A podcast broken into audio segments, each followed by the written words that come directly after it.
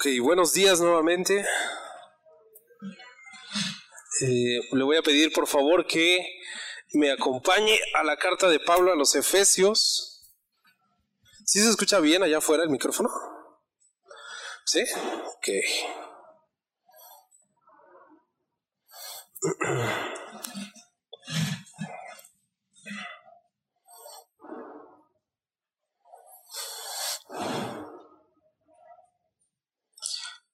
Efesios capítulo 1.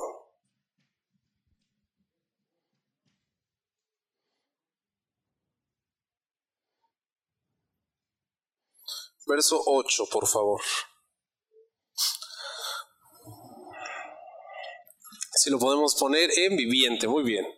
Viviente, acá está, perfecto. Vamos a leer desde el 8 hasta el 11. Dice así. Él desbordó su bondad sobre nosotros junto con toda la sabiduría y el entendimiento. Ahora, Dios nos ha dado a conocer su misteriosa voluntad respecto a Cristo, la cual es llevar a cabo su propio buen plan. Y el plan es el siguiente. A su debido tiempo, Dios reunirá todas las cosas y las pondrá bajo la autoridad de Cristo todas las cosas que están en el cielo y también las que están en la tierra. Es más, dado que estamos unidos a Cristo, hemos recibido una herencia de parte de Dios, porque Él nos eligió de antemano y hace que todas las cosas resulten de acuerdo con su plan.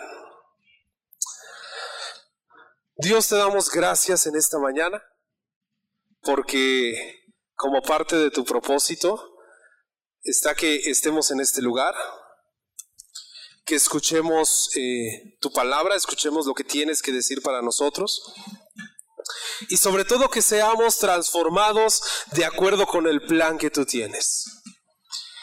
Te ruego en el nombre de Jesús que hoy cumplas tu voluntad en mi vida y en la vida de cada uno de los que estamos aquí. Que tu Espíritu Santo inspire, motive, revele y guíe a la única verdad. Te rogamos que a través de este tiempo podamos acercarnos más a ser como Cristo y entender tu perfecta y agradable voluntad para nuestras vidas. Todo esto te lo pido en el nombre de Jesús. Amén. Amén.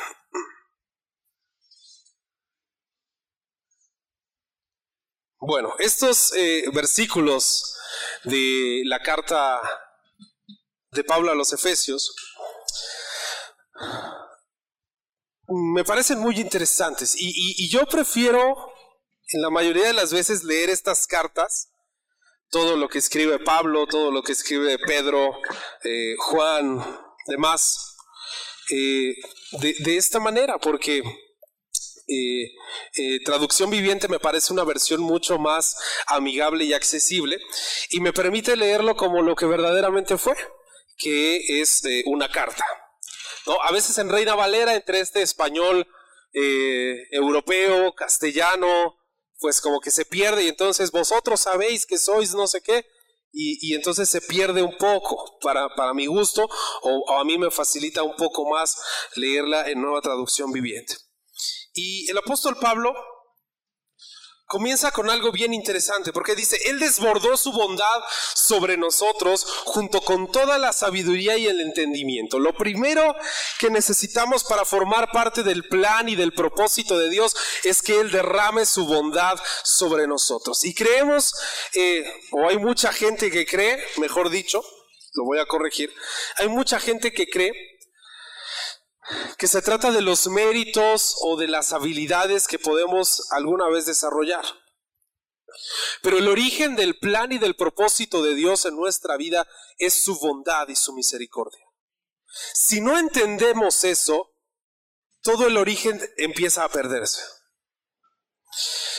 Si no tomas bien la primera salida en una carretera, probablemente puedas medio corregir pero tengo entendido que sobre todo, por ejemplo, en la Ciudad de México, hay ciertas avenidas que la siguiente salida es media hora después.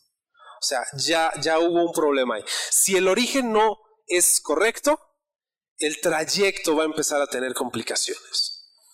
Y nosotros debemos de partir porque nuestro origen es este. El versículo 11, la parte final dice, porque Él nos eligió de antemano y hace que todas las cosas resulten de acuerdo con su plan. Ese propósito suena muy bonito, suena muy padre. Pero para llegar a ese propósito, para llegar a esa meta, necesitamos avanzar durante todo este trayecto que son estos tres versículos. Y por eso establezco que el origen es su bondad y misericordia. Todo lo que hacemos bien debe tener como origen a Jesús. Alguien, no me acuerdo en dónde lo vi, pero en redes sociales apenas hace un par de días decía, eh, todo lo bueno que ves en mí es Cristo. Y todo lo malo que ves en mí soy yo. Y suena a frase bonita, tuitera, agradable, pero esconde una verdad bastante profunda. Todo lo que hay de bueno en mí, debo reconocer que es por Cristo. Porque si no reconozco que es por Cristo, por su bondad y por su misericordia, empiezo a querer colgarme medallas de lo que yo he hecho y de lo que yo he logrado. El viernes platicaba con un técnico en teclados y me resultó bastante interesante la conversación. Como se dieron cuenta, estamos con otro teclado. Llevamos un par de semanas eh, presentando fallas técnicas no, no, soy yo un pro en el teclado, pero había ciertos errores que no eran mis errores. Y que genuinamente no eran mis errores, porque el teclado tenía un problema. Normalmente el teclado funciona con sensibilidad. Si yo lo toco suave, suena suave. Y si yo lo toco fuerte, suena fuerte. Es, un principio básico de sensibilidad. El problema que tenía el otro teclado, y por el que tuvimos que correr eh, por este, fue que yo le tocaba suave y soltaba el golpazo. Entonces de repente estábamos en... Él es el agua que al bebé... Entonces soltaba el guamazo. Y evidentemente eso rompía el tiempo, porque estábamos todos en el tiempo de adoración, de contemplación, de... Y, y hablaba con este técnico. Le decía yo a mis papás que un técnico de la vieja escuela tenía fotos en su pared eh, con reconocimientos, con diplomas, fotografías de él, pero de él hace fácil unos 50 años. O sea, yo creo que él ha de haber fundado Yamaha en México porque el señor tenía de esos lentes grandotes y salía súper joven y lo volteaba a ver y él está todo greñudo. Y es, es, un, un, señor de la vieja escuela, de la vieja guardia. Eh, de esos talleres viejos, sucios, pero que se ve que lo hace bien. Entonces fue bastante interesante sentarme con él a platicar. Y, él hablaba conmigo acerca eh, de algo que me pareció incluso pertinente eh, en esto, porque él me explicaba el, el, funcionamiento del teclado, ¿no? Yo sé cosas muy básicas de electrónica, muy básico. Y él me hablaba de ciertas cosas y me enseñó, me dice, probablemente sea esta pieza la que esté fallando, y me enseñó un cuadrito así. Me dice, y este cuadrito tiene dos cosas. El primero te dice qué nota es, o sea, hace una lectura de la nota que es, porque obviamente la tecla, pues no es que sea un sol, o sea, la tecla no tiene nada. La tecla envía una señal digital que la computadora lee como un sol, pero la tecla nunca va a ser sol. La tecla todas son iguales, todas son blancas, todas son negras, no tienen sentido. Entonces me dice, este pequeño sensor va a arrojar una señal que te va a decir qué nota es y qué tan fuerte o qué tan suave quiere tocarla. Que es esa parte de la sensibilidad. Y le digo, ah, entonces es lo que está fallando. Y dice, probablemente es lo que tengamos problema porque no está arrojando la señal correcta. Y si desde aquí arroja una señal incorrecta, pues cuando llegue a la computadora la va a leer como quiera. Si el origen está partiendo mal, la señal va a ser lo que se pueda. Lo que uno puede improvisar ahí sobre la marcha. Muchos de nosotros a veces caminamos así hay lo que vaya saliendo.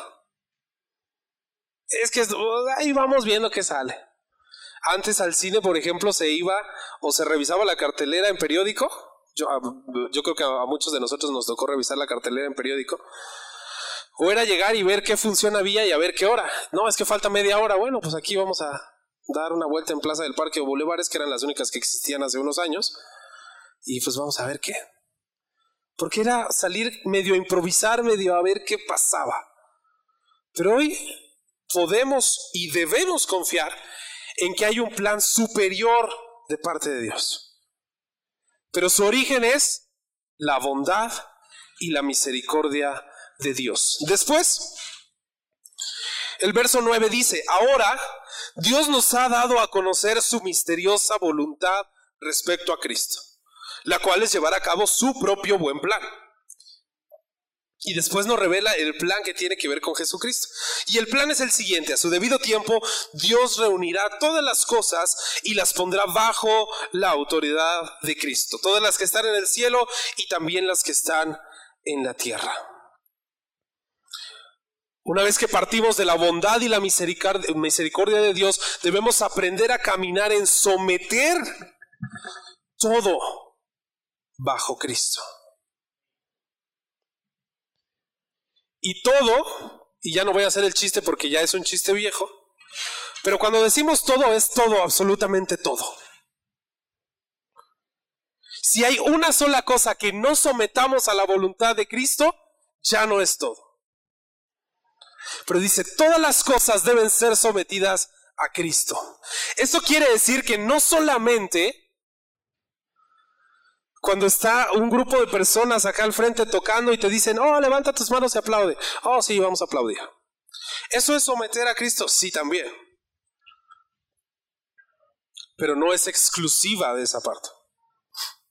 Someter todas las cosas a Cristo tiene que ver con áreas de tu vida que quizá no es tan cómodo o no habías pensado que Jesucristo tenía que intervenir. Hay quienes somos o son cristianos de iglesia nada más.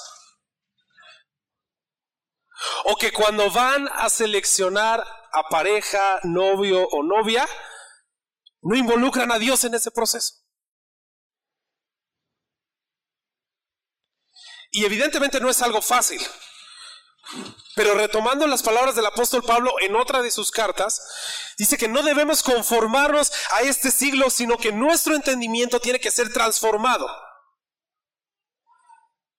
Lo que pensábamos que era natural, normal, lógico, un comportamiento tradicional en mi familia, en mi eh, colonia, en mi cultura, debemos aprender a transformarlo. Culturalmente son correctas ciertas cosas en nuestro país o en nuestras familias. Pero tenemos que aprender a destruir esos hábitos y esas cosas que se han impregnado en nuestro corazón para someterlas bajo la voluntad de Cristo. ¿Qué tan correctos son todos los hábitos que tú tienes?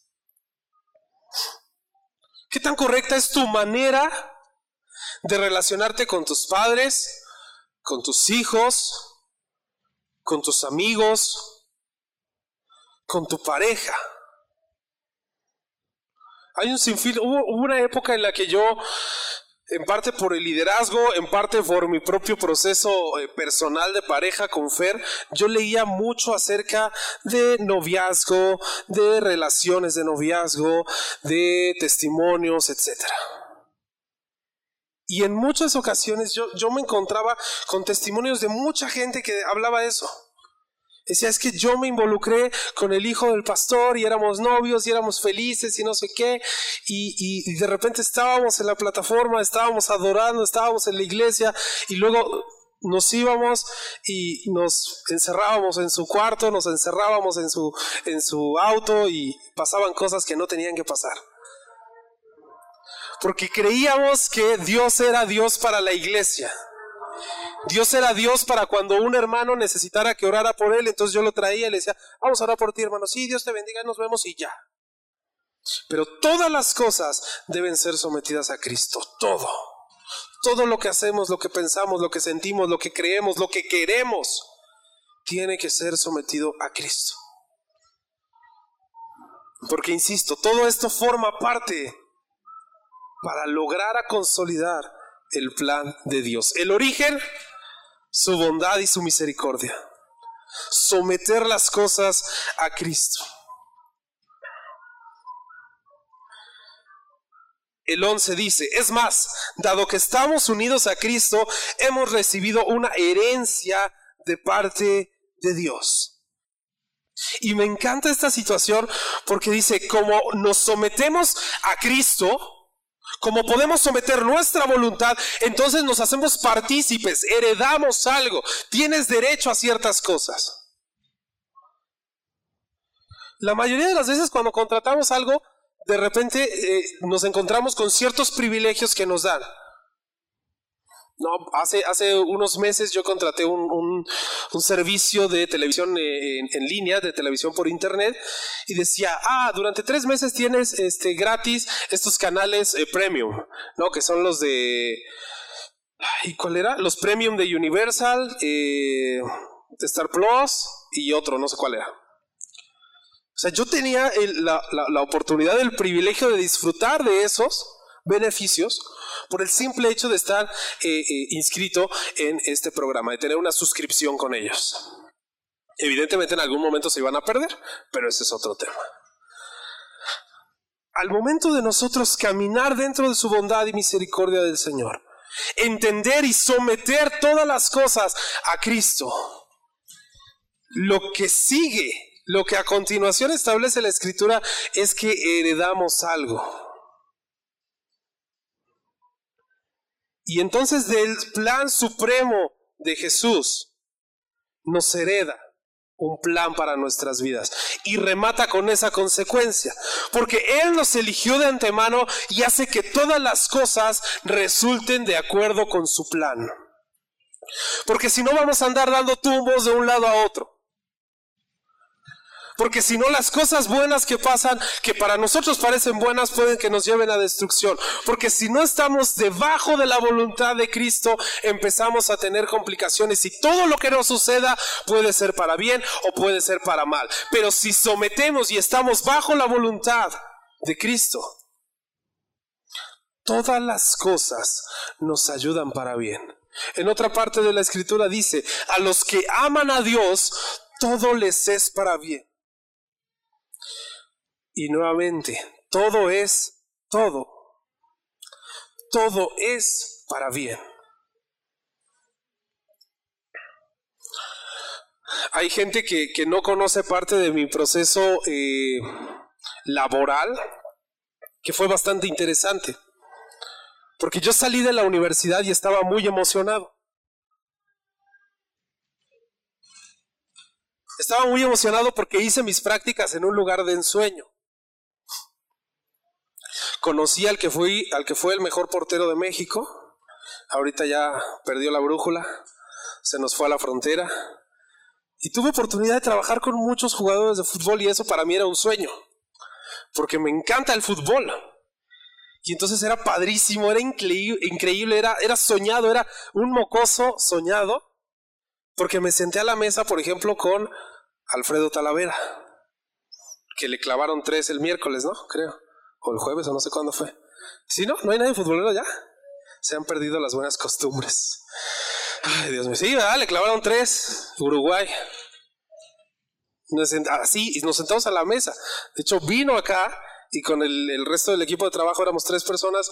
Él tiene una casa en Juriquilla y, tomamos un café con él en Juriquilla. Entonces yo estaba soñadísimo, o sea, era, era mi sueño. Y conocimos a varios otros jugadores. Me tocó ver a, una vez fuimos a, a, las instalaciones del Club Toluca, cuando Talavera todavía estaba en Toluca, y me tocó ver a La Volpe. Es un personaje impresionante, porque iba en short, iba en unas calcetas todas feas, iba descalzo, iba caminando así. O sea, me permitió ver muchas cosas muy padres, entonces yo estaba increíblemente emocionado.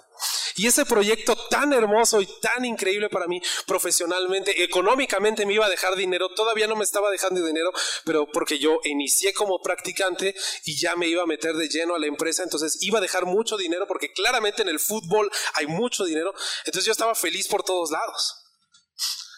Y de repente ese proyecto se cae. los involucrados, eh, los socios que estaban eh, relacionados con la empresa, no se terminaron de poner de acuerdo, hubo problemas entre ellos, pum, se separa, la empresa se rompe.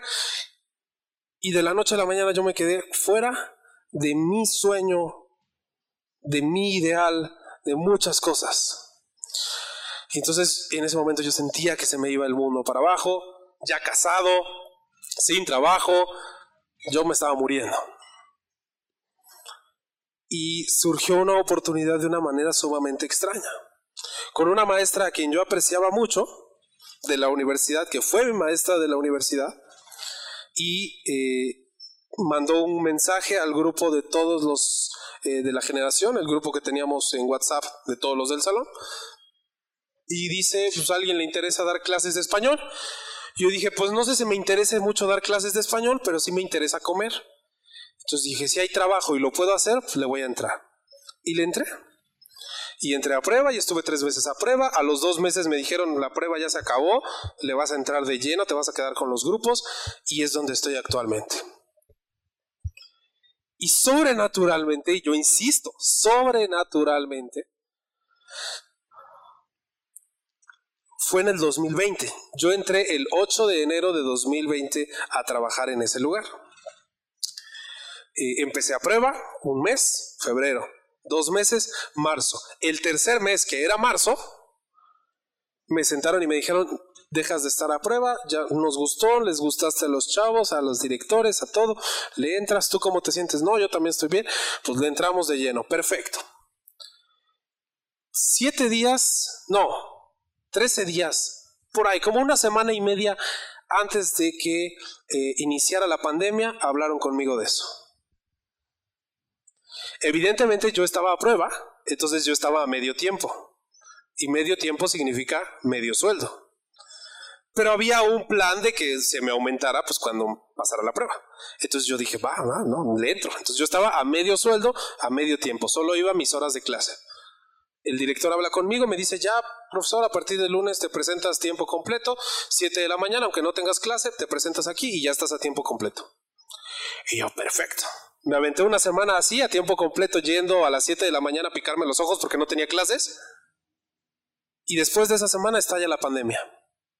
O sea, yo me fui a mi casa con media, media jornada de trabajo y con sueldo completo. Porque a los que amamos a Dios, todas las cosas nos ayudan a bien. Y Dios fue tan cuidadoso conmigo en ese sentido. Me puso al límite.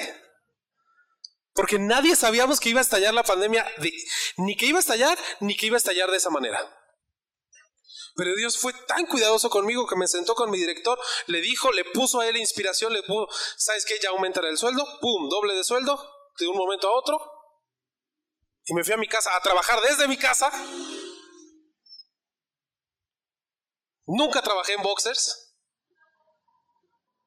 Según yo nunca trabajé en boxers, pero sí en short y sin bañar, lo tengo que reconocer.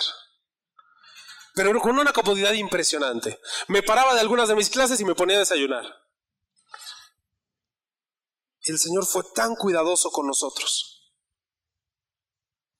De, de, algo que en mis planes era lo ideal, que era trabajar con jugadores, insisto, yo ya me veía, o sea, de verdad yo ya había resuelto toda mi vida con eso. Dije, o sea, con que cuando veía los sueldos que tenían estos personajes, yo decía, no inventes, o sea, ya no saben qué hacer con su dinero. Es gente que ya no sabe qué hacer. Literalmente. O sea, yo dije, con un millón que me dieran de los tantos que reciben, con uno yo largo. Y ya hasta lo repartía.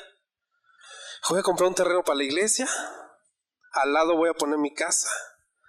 Le vamos a poner a Isbac no sé qué, pero lo que pida quién sabe que está levantando la mano. Yo ya había repartido dinero, no, hombre, no, no, no. Y donde le caiga yo bien a uno, le voy a pedir que me apadrine, ¿no? Como Matilda en la película, adópteme maestra, así le iba a decir yo. Adóptame por seis meses y con... No, no, yo ya... Pero los planes de Dios, la visión de Dios era mucho más grande de lo que yo alcanzaba a ver. Yo solo veía estabilidad económica y laboral. Y ojo, lo, resalto, solo veía, porque no es cualquier cosa. O sea, tampoco son como que, ah, solo veía esas tonterías. No, no, no. A ver, estabilidad económica y laboral es de las cosas, son de las cosas más importantes en la vida. Sobre todo a quienes tenemos familia, a quienes ya empezamos a tener otro tipo de responsabilidades. Es importantísimo eso. Pero yo solo veía eso. Y el Señor veía un propósito mucho, mucho, mucho más grande. No solamente en lo económico, en lo personal, en lo emocional y en mi vocación ministerial que estoy convencido que tengo. Apenas hace unas semanas un chico se me acercó al que yo consideraba que me odiaba. Eso ya lo conté, no, o lo conté en privado, ¿ah? Lo conté en privado. Ispa quiere saber. Hace unas semanas un chico se me acercó al que yo genuinamente, porque es de esos chicos así medio sobradones, así, no, no, no soberbio, no, no por dinero, pero así como que de esos de lo tengo él, la única materia que tengo con él se llama, es un taller, es el taller de multimedia. Y entonces de repente yo les ponía cosas básicas, ¿no? A ver, este, colorimetría, vamos a hacer esto, vamos a hacer diseño de esto, vamos a hacer tal, tal, tal. Este, les, les eh, los ponía a trabajar en Photoshop, los ponía a trabajar en Premiere, en Illustrator, en tal, tal, tal. Entonces de repente pues yo tenía que empezar de cosas básicas, ¿no? A ver, ponemos un recuadro, ese recuadro lo vamos a recortar, tal, tal. Entonces de repente él era como de, ah, ¿y ahora qué vamos a hacer por fe? Así era una actitud. Ah, ¿Y esto para qué nos va a servir? Eh, es que así mal. Entonces yo tenía la, impresión de que el tipo me odiaba. Y hace unas semanas eh, se sienta conmigo, al lado, estábamos en la albercada que se les organizó de fin de semestre, se sienta junto a mí, se sale de la alberca, se queda un rato secándose, se sienta junto a mí, y yo estaba tomando fotos X. Me dice, profe, ando muy preocupado. Yo pensé que iba a soltar una tontería, un chiste o algo y abrió su corazón en una situación personal que está pasando en su vida. Por respeto y por privacidad, evidentemente no voy a ahondar en eso, pero se abrió muchísimo conmigo. Y en ese momento yo sentí literalmente algo. Para este momento entré a esta escuela. Para vivir cosas así. Y de lo primero que le dije fue, mira, yo soy cristiano. Él creyó que yo iba a empezar a evangelizarlo, a, soltarle versículos y a orar por él, imponer manos y derramar aceite sobre su cabeza. Porque como que me quiso detener. Le dije, no, no, no, espérame. Te lo estoy diciendo a título personal. Si tú me lo permites, en mi tiempo privado voy a orar por ti. Y eso fue todo el evangelio que le compartí en ese momento. Porque él inmediatamente yo creo que iba a poner una barrera, o si no, yo me podía meter en problemas en mi trabajo porque evidentemente no es un colegio cristiano. Entonces yo le dije, ¡pum! Esto voy a hacer, pa.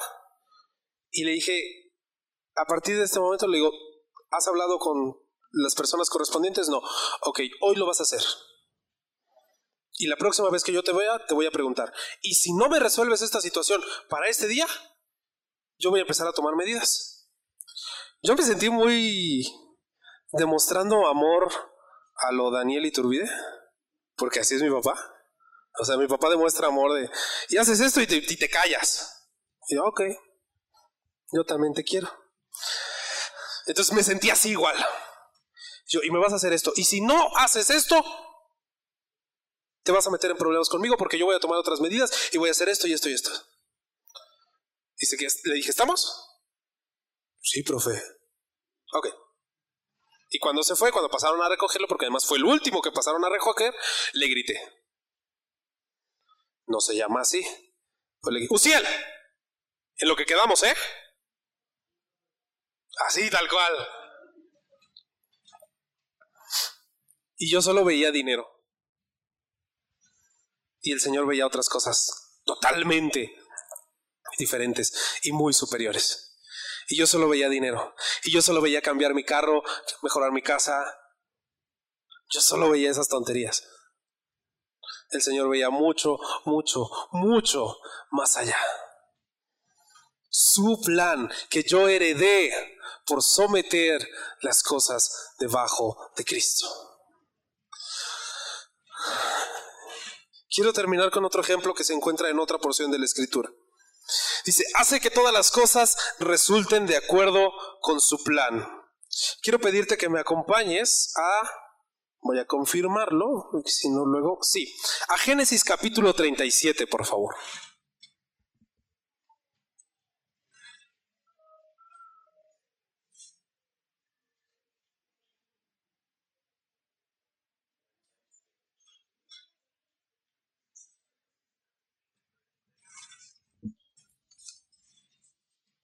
Y es la clásica historia que se pone para aguantar, para paciencia, para propósito, para muchas cosas. La historia de José.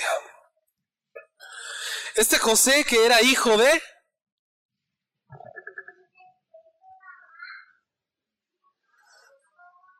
No van a decir que de su papá y de su mamá. ¿De quién era hijo José? De Jacob. José era hijo de Jacob. Era parte de las doce tribus. O sea, es un papel fundamental dentro de la historia bíblica. José era hijo de Jacob. Y Jacob lo amaba quizá más que a todos los demás hermanos. Y todos sus demás hermanos lo odiaban. Todos los demás hermanos tenían resentimiento contra él, estaban molestos con él, etc. Génesis 37.1 dice así, entonces Jacob volvió a establecerse en la tierra de Canaán, donde su padre había vivido como extranjero. Este es el relato de Jacob y su familia. Cuando José tenía 17 años de edad, a menudo cuidaba los rebaños de su padre. Trabajaba para sus medios hermanos, los hijos de Bilha y Silpa, dos de las esposas eh, de su padre, así que le contaba a su padre acerca de las fechorías que hacían sus hermanos. Sea, era un chismoso. Jacob amaba a José más que a sus otros hijos porque le había nacido en su vejez. Por eso, un día Jacob mandó a hacer un regalo especial para José, una hermosa túnica. O sea, aparte de chismoso, presumido, este, consentido, y no sé qué más. Pero sus hermanos lo odiaban porque su padre lo amaba más que a ellos. No dirigían ni una sola palabra amable hacia José. Una noche tuvo un sueño y cuando se lo contó a sus hermanos lo odiaron más que nunca. Escuchen este sueño, les dijo. Resulta que estábamos en el campo atando gavillas de grano. De repente mi gavilla se levantó y las gavillas de ustedes se juntaron alrededor de la mía y se inclinaron ante ella. O sea, era chismoso, consentido y presumido. Porque les decía, ustedes se van a arrodillar frente a mí. Digo, era un poco ingenuo porque estaba contando su sueño. ¿No? Era algo que había soñado. Pero, y algo que yo he aprendido también mucho, es no contarle todo a todos. Porque este, no sé qué hubiera pasado si este joven se guarda ese sueño dentro de su corazón y lo mantiene ahí hasta que se cumpliera. No sé qué hubiera pasado, ¿no? Es son, un poco como divagar en la historia y, y saber qué hubiera pasado. Pero bueno, José le cuenta el sueño, entonces ven que es chismoso, ven que está consentido por el papá y ven que además se cree la última coca del desierto y que nos vamos a arrodillar todos frente a él. Y entonces de repente maquinan una cosa, lo encierran en una cisterna le dicen a papá que murió, agarran esa túnica hermosa, la manchan, la, ensucian, la llenan de sangre para decirle a papá que murió, papá se pone muy triste, Jacob, y entonces este chamaco termina en una cisterna prácticamente a morir. Hasta ahí la historia no pinta nada bien. Después de eso lo encuentran unos esclavistas, lo llevan, lo sacan de ahí, ven negocio, lo ven joven, lo ven trabajador y lo eh, eh, ponen como esclavo. Termina llegando a la casa de... ¿De quién? Del César, de López Obrador, de, de quién? De Potifar, ¿no? ¿Se acuerdan de Potifar? Ok, llega a casa de Potifar, se hace su sirviente, ve que tiene aptitudes, ve que hace las cosas bien, que es un buen administrador, que trabaja bien, que se esfuerza además y lo va ascendiendo a tal grado que es su brazo derecho, su mano derecha, es una de las personas más importantes dentro de todo el ejercicio de servidumbre, está a su disposición, ve que es honesto, ve que es trabajador, ve que es íntegro, ve que todo, entonces le dice, lo pone como responsable de todas sus cosas. ahí pareciera que la cosa se le compuso a José.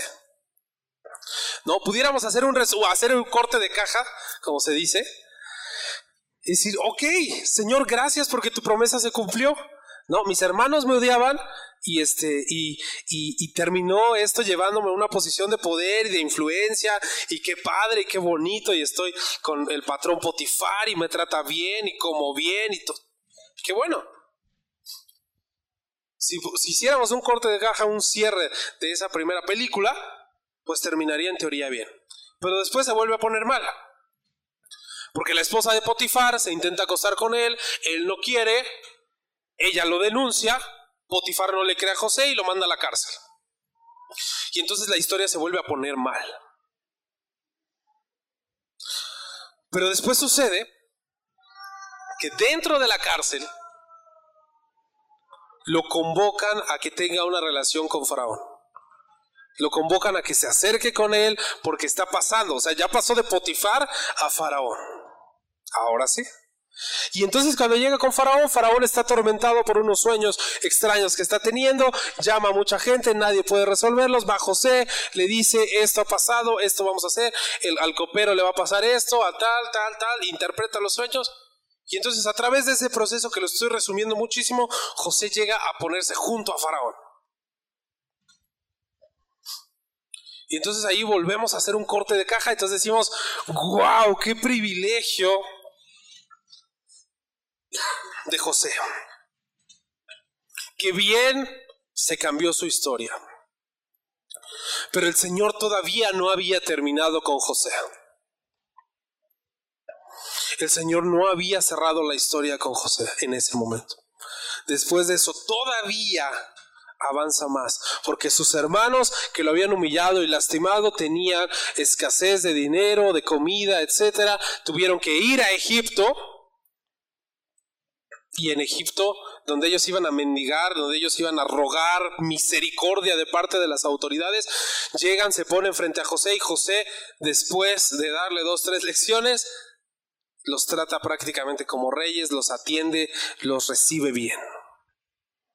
La historia de José es una historia de montaña rusa, porque triunfa, le va bien, luego lo llevan a la cisterna, luego lo sacan, lo vuelven esclavo, llega a una casa, se vuelve importante en esa casa, lo acusan de infidelidad, lo mandan a la cárcel, le interpretan los sueños a Faraón. Es un sube y baja tan impresionante. Pero dentro de todas las circunstancias, José estaba confiado de que Dios estaba cumpliendo su propósito. Él estaba sometido. Quizá no sometido a Cristo, porque recordemos que en aquel entonces pues todavía no había llegado Cristo.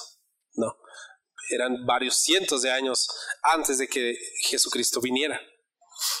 Pero sí estaba sometido bajo la voluntad de Dios porque se le presentó la oportunidad de acostarse con una mujer y como no era su mujer y no quería fallarle ni a Dios ni a Potifar, no lo hizo. Se mantuvo íntegro y jamás maldijo al Señor, jamás renegó del Señor. Incluso él sabía que probablemente le iban a traer problemas y él se mantuvo firme. Porque confiaba en que al ser, al tener una herencia de parte del Señor, todas las cosas iban a caminar de acuerdo con su plan. Tú y yo tenemos que replantearnos muchas cosas acerca de lo que estamos haciendo. Si partimos y nuestro origen es la bondad y la misericordia del Señor, o si creemos que merecemos algo porque nos hemos portado bien, porque hemos hecho cosas, porque nos hemos portado cosas, porque ya necesitamos que nos vaya bien, porque ya es justo que nos vaya bien. No, no es justo que nos vaya bien.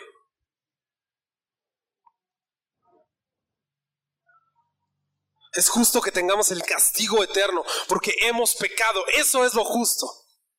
Pero si partimos y tenemos un propósito en nuestro negocio, en nuestra familia, en nuestro trabajo, en nuestras relaciones, si hay algo bueno, partimos de su bondad y su misericordia. Y si partimos de su bondad y su misericordia y sometemos las cosas debajo de Cristo, entonces podemos estar confiados de que todo lo que nos suceda es para bien. Hace unos años había una frase popular que se hizo popular entre nosotros, de que todo pasa por algo. Y eso no es cierto.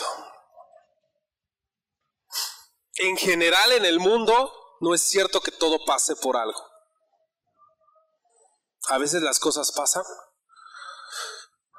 por mera coincidencia.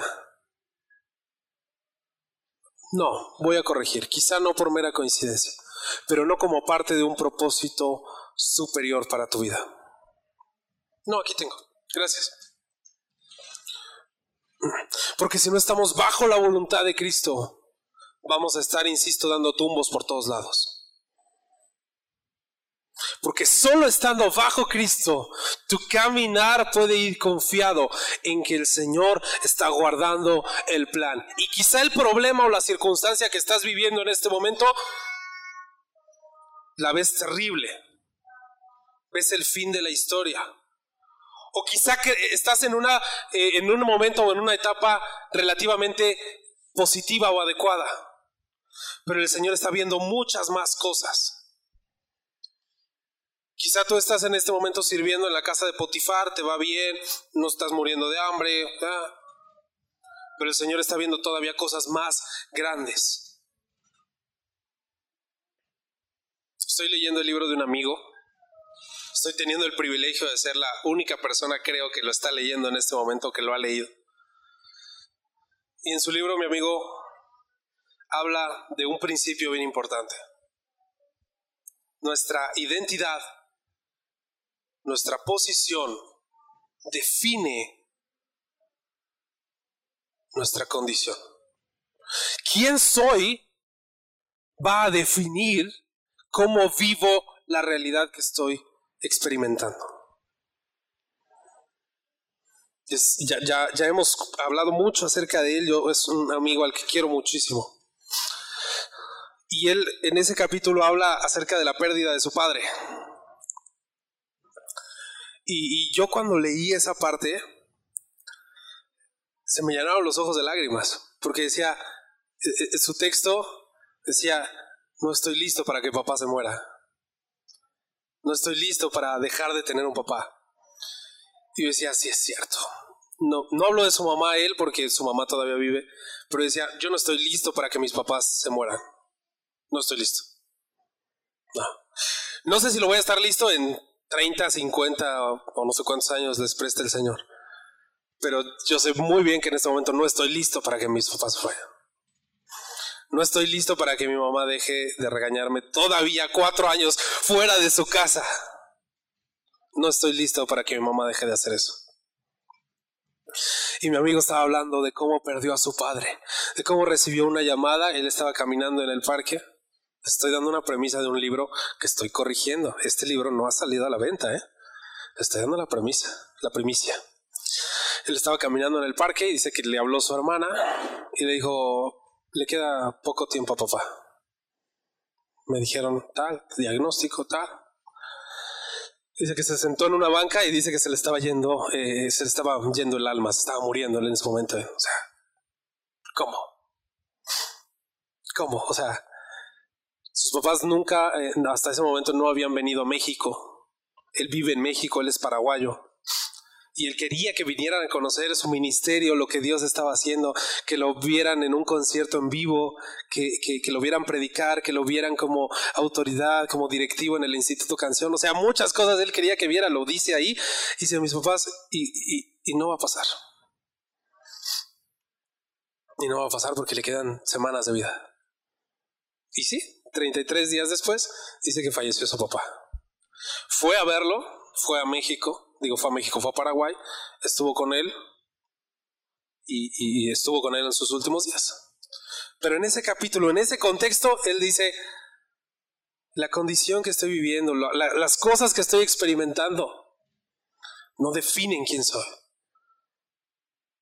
Dice que le gritó al Señor, tú defines quién soy. Tú defines dónde estoy. Tú defines lo que hago. Digo, es muy fácil para nosotros hablar desde un trabajo estable, una familia estable y un... Pero qué difícil es decir, en medio de la prueba y medio de la complicación, mantenerte íntegro como José. O hablar como mi amigo y decir, estoy más allá. No se trata de que mi padre vea o no vea, este o no esté. Me duele como no tienen una idea así. Pero no se trata de eso, es más allá. Necesitamos aprender a ver más allá de lo que está actualmente. Quiero, quiero uh, pedirte que, que cierres tus ojos, que inclines tu cabeza ahí en tu lugar, en, el, en donde estás, y que tengas un, un tiempo de, cuestionarte y de preguntarte sobre qué estás haciendo en relación con esto que acabo de, de, de expresar. ¿Qué estás haciendo con, con reconocer el origen de, de lo bueno, de, de, lo que estás viviendo, de lo positivo que estás viviendo. Como con someter las cosas a Cristo.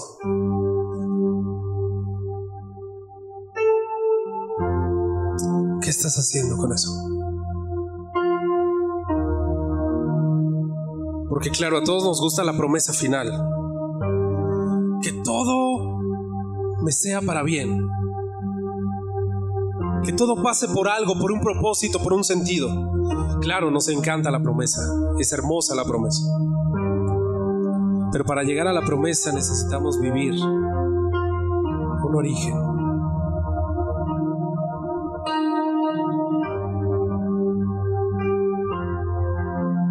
¿Estás viviendo?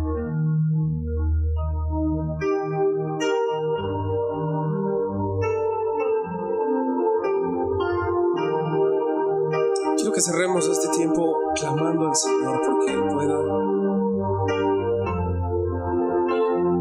con su Espíritu Santo para caminar, para distinguir, para discernir